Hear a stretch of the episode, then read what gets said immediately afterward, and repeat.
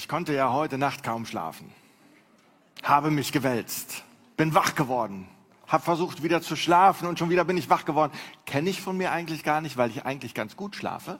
Ich überhöre sogar total, dass ich angeblich laut schnarche. Also ich kann wirklich gut schlafen, aber heute Nacht bin ich vor Aufregung die ganze Zeit wach geworden, bis endlich der Wecker klingelte und ich wusste, ich darf nach Schwelm. Und zwar live. Ja, nach eineinhalb Jahren, ich habe euch echt vermisst. Ich habe also heute dem Team schon gesagt, das kann ich auch euch bestätigen, ihr seht noch besser aus als vor eineinhalb Jahren. Also wirklich, ich weiß nicht, wie ihr das gemacht habt, aber ihr seht wirklich gut aus. Eineinhalb Jahre ist eine lange Zeit. Ich habe immer wieder gehört, es sind so viele Leute auch nachgekommen und äh, dazugekommen in den letzten eineinhalb Jahren. Von daher müsste ich mir eigentlich schon fast vorstellen. Mein Name ist also Heinz Janssen. Ich komme aus Neuss habe drei wunderbare Kinder im Alter von sechs, neun und zwölf Jahren und habe diesen Sommer erlebt, wie es ist, wenn man so zum ersten Mal ganz frisch ein Kind bekommt durch meinen Bruder, mit dem ich zusammen im Urlaub war. Er hat einen Sohn bekommen und der war im Sommer ein paar Monate alt und es war faszinierend zu sehen, wie er diesen kleinen Sohn Baby Alon, wie er ihn immer nennt, wahrscheinlich nennt er ihn auch noch so, wenn er 18 ist. Er heißt grundsätzlich Baby Alon und wie er Baby Alon immer versorgt. Es ist faszinierend. Und da musste ich wieder daran denken, wie das bei mir war, als meine Prinzessin geboren ist. Mein erstes Kind. Oh, da, es gab nichts anderes auf der Welt als dieses Püppchen. Nichts anderes. Ich weiß nicht, ob du dich erinnerst, wer von euch hat das Vorrecht, auch Kinder zu haben? Mal sehen. Oh, doch einige. Und erinnert ihr euch noch, wie das war, so ganz am Anfang? Wie viel Liebe auf einmal da ist für einen Mensch, der euch bisher noch nichts gegeben hat. Und ich kann sagen, ich liebe meine Kinder. Ich liebe sie nicht weniger, nur weil sie schlafen. Also auch das muss man sagen. Denn ich, gerade deshalb höre ich hier schon, gerade deshalb, ja, wir wissen, was damit gemeint ist. Wir lieben unsere Kinder und gleichzeitig merken wir auch, oh Mann, Heißt aber nicht, dass alles immer gleich gerade läuft, dass alles gut läuft. Wir gucken selber auf uns als Eltern, als Mama und als Papa und stellen fest, oh Mann, da gibt es auch ein paar Sachen, die haben wir echt verbockt. Nicht so optimal gelaufen. Und wo wir sagen, hey, ich glaube, keiner von uns ist hier und würde sagen, ich bin die perfekte Mama, ich bin der perfekte Papa. Und das Ganze gilt natürlich auch für unser Leben. Wir selber haben auch Eltern und die haben auch nicht alles perfekt gemacht. Vielleicht waren deine Eltern super zu dir, vielleicht denkst du dir auch, Mensch, meine Eltern, die haben es nicht wirklich hingekriegt. Ich hätte mir so viel anderes gewünscht. Und das ist deshalb so wichtig, dass wir wissen, was ist unsere Geschichte mit unseren Eltern, weil Jesus ein Bild benutzt, um uns zu zeigen, wie Gott ist. Jesus ist gekommen auf diese Welt, um uns zu zeigen, wie Gott ist. Und es gibt eine Geschichte, in der stellt er uns Gott vor als Vater im Himmel. Jetzt ist es aber ganz relevant, dass du für dich überlegst, welches Bild von deinem Vater hast du denn? Denn das wird dich prägen. Wenn du ein gutes Bild von deinem Papa hast, dann denkst du dir, ja, das hört sich gut an. Aber wenn dein Vater vielleicht so war, dass du dir denkst, nee, nee. Vielleicht hat dein Vater dich falsch behandelt. Vielleicht war dein Vater nicht da, wenn du ihn gebraucht hast. Vielleicht hat dein Vater dich misshandelt mit Worten oder mit Taten. Vielleicht war dein Vater eine Null in deinem Leben. Oder jemand, der Ungerechtigkeit gesehen hat und nicht eingegriffen hat. Vielleicht war dein Vater jemand, wo du sagst, so jemanden brauche ich ganz sicher nicht jetzt auch noch da oben. Ich möchte dir sagen, dass der Papa, den Jesus uns vorstellt, ist ein perfekter Vater. Und es ist ganz wichtig, dass du dieses Bild, was du jetzt von deinem Papa hast, dass du das mal zur Seite legst und sagst, ich höre mir jetzt mal an, wie ein Vater im Himmel, wie Jesus ihn beschreibt, was Jesus damit meint. Und versuch mal alles, was du von Gott gehört hast, im Religionsunterricht, vielleicht in so manchen Predigten, alles, was du so gehört hast von, von dem Gott im Himmel, dass du das mal zur Seite legst und dass du dir mal anhörst, wie Jesus ihn beschreibt. Denn das wird dich prägen. Wenn du ein falsches Bild von Gott bekommst, dann wirst du dir Sorgen machen über Dinge, über die du dich gar nicht sorgen solltest. Dann wirst du dich schuldig fühlen bei Dingen, wo du gar nicht dich schuldig fühlen solltest. Du wirst unglücklich sein, obwohl Gott dir in deinem Leben tiefes Glück wünscht. Also es ist absolut relevant, wie du Gott siehst. Diese Geschichte, die ich euch jetzt gleich vorlese, ist eine Geschichte, die so gut ist, dass es eigentlich gar nicht sein kann, dass wenn du eine gewisse Geschichte in deinem Leben schon mit Kirche hast, dass du die Geschichte nicht kennst. Das geht eigentlich gar nicht. Das ist nämlich wahrscheinlich eine Geschichte, die du schon im Kindergottesdienst irgendwie bunt ausgemalt hast und was dir erzählt wurde. Und ich wette, die meisten von euch erkennen diese Geschichte bereits am ersten Satz. Ich habe sie mitgebracht, extra für euch ausgedruckt. Jesus erzählte, heißt es hier, ein Mann hatte zwei Söhne. Ja, die meisten nicken schon, ihr wisst genau, was ich meine. Der Jüngere sagte, Vater, gib mir den Teil der Erbschaft, der mir zusteht. Da teilte der Vater seinen Besitz auf unter beide Söhne. Nach ein paar Tagen machte der jüngere Sohn seinen ganzen Anteil zu Geld und er zog weit weg in die Fremde Dort lebte er in Saus und Braus und er verjubelte alles. Als er nichts mehr hatte, als er nichts mehr hatte, brach in jenem Land eine große Hungersnot aus. Und da ging es ihm schlecht. Er hängte sich an einen Bürger des Landes und der schickte ihn aufs Feld zum Schweinehüten. Er war so hungrig, dass er auch mit dem Schweinefutter zufrieden gewesen wäre, aber er bekam nichts davon. Endlich ging er in sich und sagte, mein Vater, der hat so viele Arbeiter, die bekommen alle mehr, als sie brauchen. Bekommen mehr, als sie essen können. Und ich, ich komme hier um vor Hunger. Ich will zu meinem Vater gehen und ich will ihm sagen, Vater, ich bin vor Gott und ich bin vor dir schuldig geworden. Ich bin es nicht mehr wert, dein Sohn zu sein. Nimm mich als einen deiner Arbeiter in den Dienst. Und so machte er sich also auf den Weg zu seinem Vater. Er war noch ein gutes Stück vom Haus entfernt. Da sah ihn schon sein Vater kommen. Und das Mitleid ergriff ihn. Er lief ihm entgegen. Er fiel ihm um den Hals und er überhäufte ihn mit Küssen. Vater, sagte der Sohn, ich bin vor Gott und ich bin vor dir schuldig geworden. Ich bin es nicht mehr wert, dein Sohn zu sein. Aber der Vater rief alle Diener zu, schnell, holt die besten Kleider für ihn, steckt ihm den Ring an den Finger und bringt ihm Schuhe, holt das Mastkalb und schlachtet es. Wir wollen ein Fest feiern und wir wollen uns freuen. Denn mein Sohn, der war tot und jetzt lebt er wieder. Er war verloren und jetzt ist er wiedergefunden. Und sie begannen zu feiern.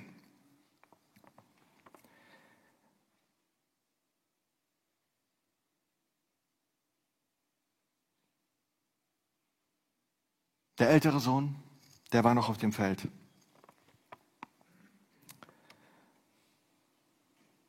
Als er zurückkam und sich dem Haus näherte, hörte er singen und er hörte tanzen. Er rief einen der Diener herbei und fragte ihn, was ist denn da los?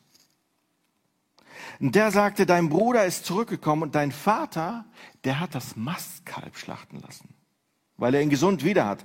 Der ältere Sohn, der wurde zornig. Er wollte nicht ins Haus gehen.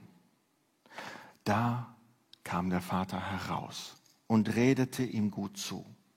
Aber der Sohn sagte zu ihm, du weißt doch, all die Jahre, ich habe wie ein Sklave für dich geschuftet, nie war ich ungehorsam.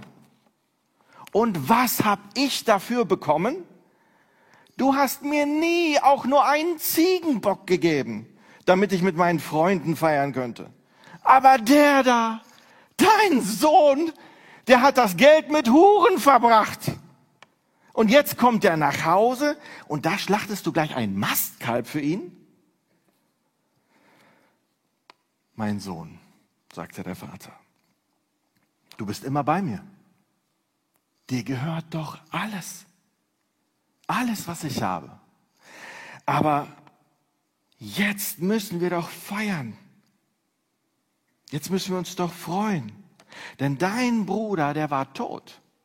Und jetzt lebt er wieder. Er war verloren. Und jetzt ist er wiedergefunden. In der Übersetzung, die ich habe, steht als Überschrift, die die Übersetzer ausgewählt haben, die Geschichte vom verlorenen Sohn.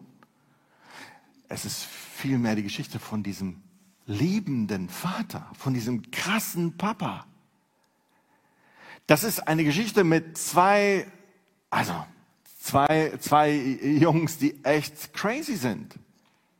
Also was ist in denen, was ist in die Gefahren? Also vor allen Dingen der erste ist ja wohl super dreist. Geht zum Papa und sagt, ich will das Erbe. Ja, wann bekommt man denn das Erbe? Das Erbe bekommst du doch, wenn der andere tot ist. Was für eine Frechheit. Das ist ein Schlag ins Gesicht. Das ist so dreist. Und ich glaube, der jüngste Sohn wollte das sagen. Er wollte sagen, ich wünschte, du wärst tot. Ich kann nicht mehr abwarten, bis du stirbst. Eigentlich wäre es mir lieber, du wärst bereits tot. Wie hart ist das? Und der Vater, das, er könnte ihn jetzt im hohen Bogen rauswerfen. Das wäre in der damaligen Zeit vor allen Dingen absolut gerechtfertigt gewesen. Das ist eine Riesenschande, diese Frage. Der Vater teilt es auf und gibt ihm seinen Anteil. Das geht eigentlich gar nicht. Jetzt macht er das Ganze, was er da bekommen hat, zu Geld und er haut ab. Und auf einmal steht der Vater vor seinem Zimmer und alles ist leergeräumt. Er hat noch nicht mal Tschüss gesagt. Alles ist weg. Die Bilder an der Wand sind weg. Er hat alles mitgenommen, was ihm wichtig war. Und was er nicht tragen konnte, hat er vorher verkauft. Was dieser Sohn damit sagen wollte, ist, ich bin die Beziehung zu dir leid. Ich möchte nichts mehr mit dir zu tun haben. Der hat sich noch nicht mal verabschiedet. Der hat gesagt, ich möchte dich in meinem Leben nicht mehr haben. Ich bin nicht mehr der Sohn von, er haut ab. Und zwar haut er so weit ab, dass keiner mehr seinen Vater, der sehr reich, der sehr reich war, also nicht mehr kannte. In der Gegend dort kannte man seinen Vater und er war der Sohn von. Also geht er so weit weg, dass man nicht mehr weiß, wer er ist. Er will nichts mehr mit dem Papa zu tun haben. Er möchte sein eigener Herr sein. Er möchte der König sein. Er möchte nicht mehr der Sohn von sein.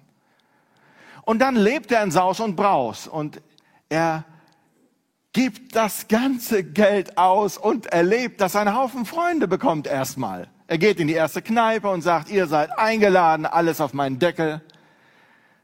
Bucht sich vielleicht ein mega, eine mega Wohnung mit einem Swimmingpool den neuesten Tesla, äh, vielleicht ein Elektropferd oder so.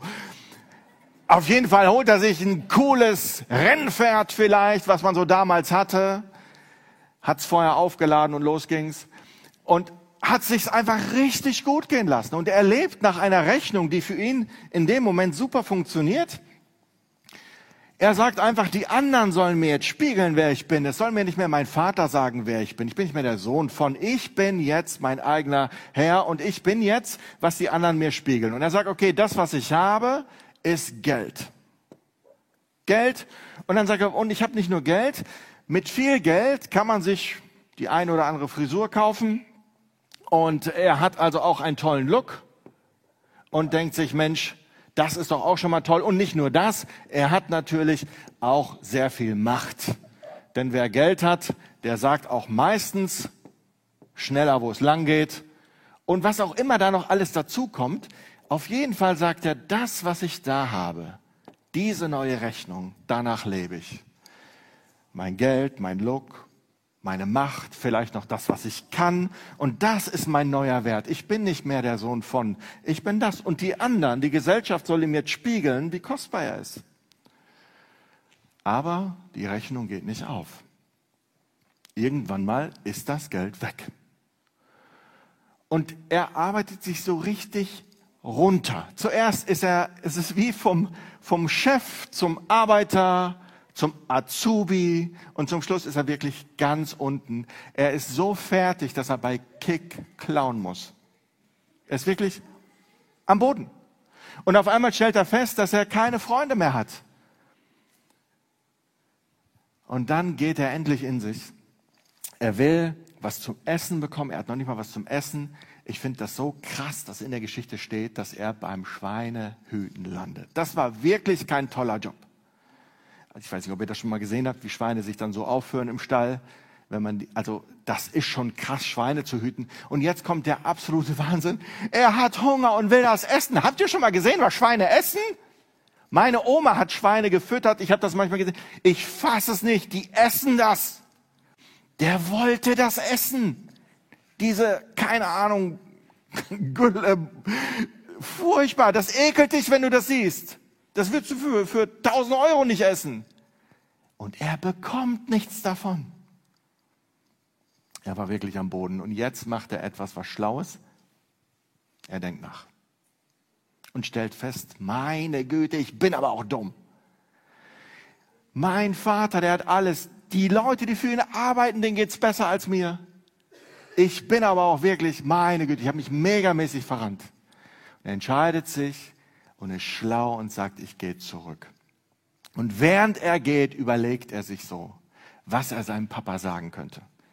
Welcher Satz könnte funktionieren, dass, dass er wenigstens wieder dort arbeiten könnte? Und erstmal ist er so schlau und entschuldigt sich und überlegt sich so, ich bin vor Gott schuldig geworden, ich bin vor dir schuldig geworden, kann ich nicht wenigstens bei dir arbeiten? Und so macht er sich auf den Weg. Und jetzt kommt die Geschichte zum Höhepunkt. Jetzt kommt die Geschichte zum Highlight. Denn darum geht's in der Geschichte. Dieser Vater ist die Sensation. Der steht tagelang, Wochen, vielleicht monatelang an seinem Tor am Ende seines Grundstücks und guckt bis abends in die Ferne in der Hoffnung, dass er da eine Silhouette findet, die abends noch in Richtung seines Hofes geht, die sich so anfühlt, so aussieht wie sein Sohn. Der Vater wartet und wartet und wartet. Während alle sich über diesen Jungen aufregen, sagen, du kannst froh sein, dass der weg ist, der ihn so beleidigt hat. Er steht und er wartet, weil er ihn so sehr liebt. Und dann kommt dieser Abend, wo in der Abenddämmerung auf einmal eine Silhouette auftaucht. Und dieser Vater steht und er guckt und ist ganz aufgeregt, weil er sich denkt, könnte das wahr sein? Könnte das mein Junge sein? Und in dem Moment, wo er feststellt, ja, er ist es, rennt er los. Er rennt. Die Leute damals, die hatten Kleider an, vor allen Dingen, wenn man so reich war wie dieser Mann. Damit rennt man doch nicht. Das war dem egal. Er läuft auf seinen Jungen zu. Und dann kommt er zu ihm und er umarmt ihn. Der stinkt, dieser Typ. Nach Schweinen. Der hat, wer weiß, wie lange nicht geduscht. Und er küsst ihn. Was für ein Vater. Und dann lässt er ihm den Ring holen und sagt damit nichts anderes wie, du gehörst zur Familie. Natürlich will er diesen Spruch aufsagen. Ich bin vor Gott schuldig geworden, ich bin vor dir schuldig geworden. Aber bevor er zu dem Satz kommt, ich will für dich arbeiten, gibt der Vater ihm schon den Ring und sagt, du gehörst zur Familie. Er holt ihm Schuhe. Er holt ihm ein Gewand. Alles, was die Arbeiter damals nicht hatten. Und er nimmt ihn wieder auf. Und dann wird gefeiert. Er war tot für den Vater und jetzt lebt er wieder. Er war verloren und jetzt ist er wiedergefunden. Wie cool ist das für diesen Papa? Was für ein Vater. Dieser Junge, der hatte echt mit seiner Rechnung ein Problem. Aber der andere Sohn, der hatte auch ein Problem. Der ist nicht zur Vordertür abgehauen, der ist zur Hintertür abgehauen. Und als er davon erfährt, regt er sich auf, findet einen Diener und sagt, hör mal, das kann ja wohl gar nicht sein. Was wird denn da gefeiert? Das wüsste ich aber, wenn hier was gefeiert wird. Und dann hört er von dem Diener, dass der junge Bruder sich traut, nach Hause zu kommen, dass er es wagt. Dieser Sack kommt nach Hause, einen Arschtritt hat er verdient. Und er will nicht reingehen, er will nicht feiern, er versteht die Welt nicht mehr.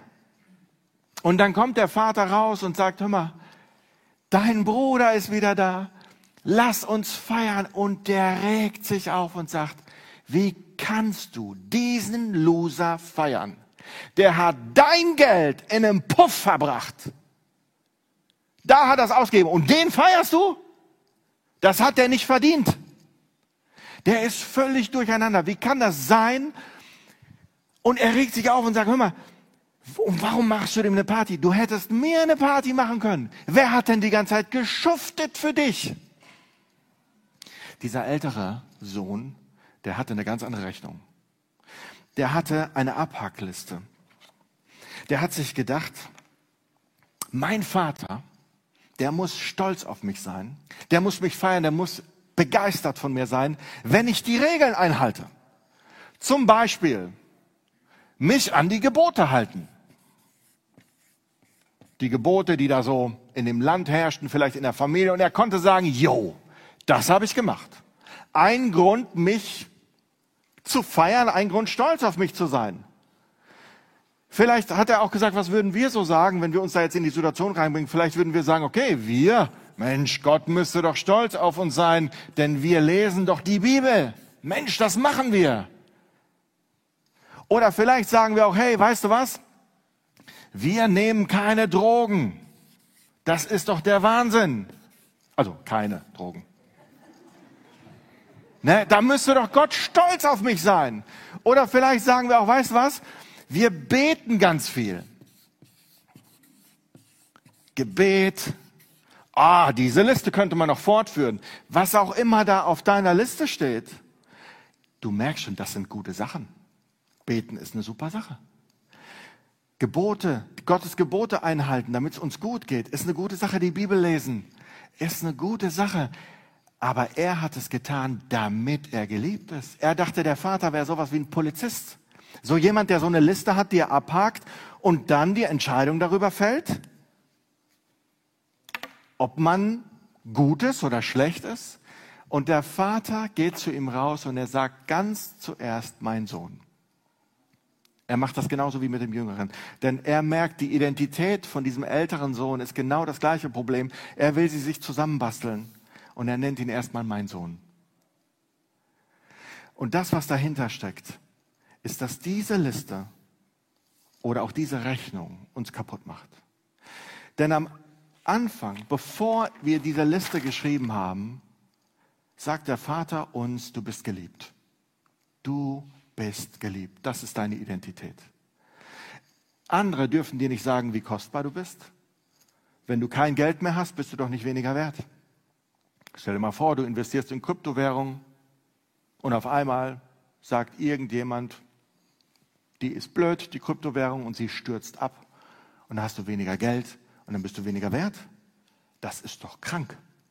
Stell dir vor, vom Look her, du hast einen Pickel auf der Nase, stehst auf, hast einen Pickel auf der Nase. Dann bist du weniger wert. Was ist das denn? So ein Schwachsinn. Oder Leistung oder Macht. Du wirst nicht mehr gewählt als Vorsitzender, als Klassensprecher, was auch immer. Glaub doch nicht, dass du dann weniger wert bist. Diese Rechnung ist Schrott. Die ruiniert dich.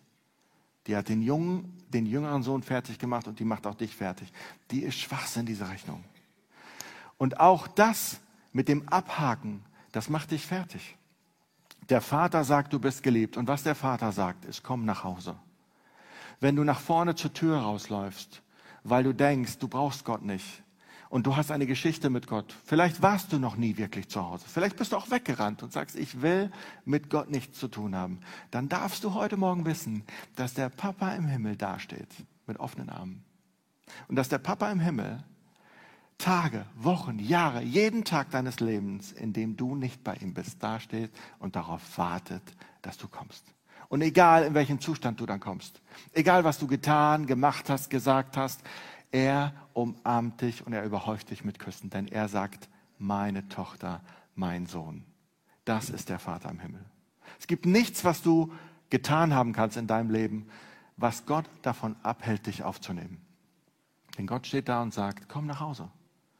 Und wenn du, wie ich, schon viele Jahre mit Gott unterwegs bist und merkst, boah, ich habe, dass ich ich habe dieses Geliebtsein noch gar nicht so richtig wahrgenommen. Ich habe immer gedacht, ich muss, ich muss was tun, damit Gott stolz auf mich ist. Dann kann ich dir sagen, alles, was du tust, alles, was wir hier notiert haben, mach das doch, weil du geliebt bist, aber nicht damit du geliebt bist.